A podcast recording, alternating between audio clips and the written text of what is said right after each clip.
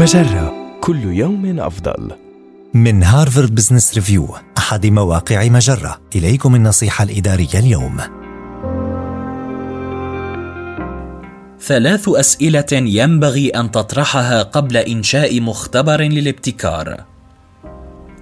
قد يكون إنشاء مختبر للابتكار يعرف أيضا باسم حاضنة الأعمال أو مركز البحث والتطوير طريقة جيدة تتيح لشركتك القدرة على تطوير منتجات وأفكار جديدة.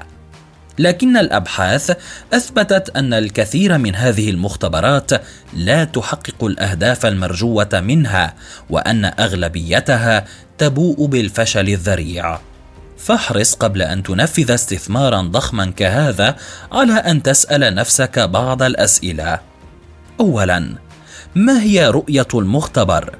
ما لم يكن للحاضنة هدف واضح ومحدد بدقة سيكون قياس النجاح امرا صعبا.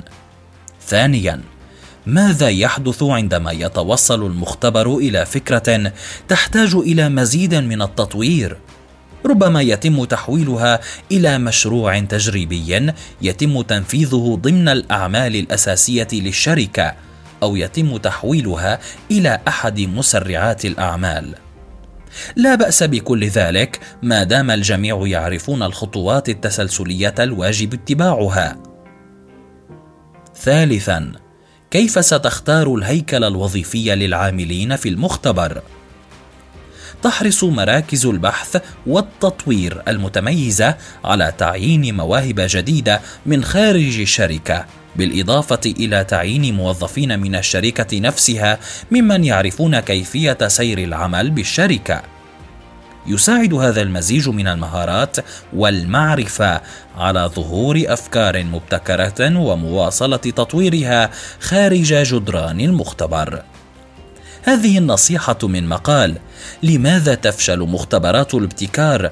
وكيف تضمن ألا تفشل لديك؟ النصيحة الإدارية تأتيكم من هارفارد بزنس ريفيو أحد مواقع مجرة مصدرك الأول لأفضل محتوى عربي على الإنترنت مجرة كل يوم أفضل.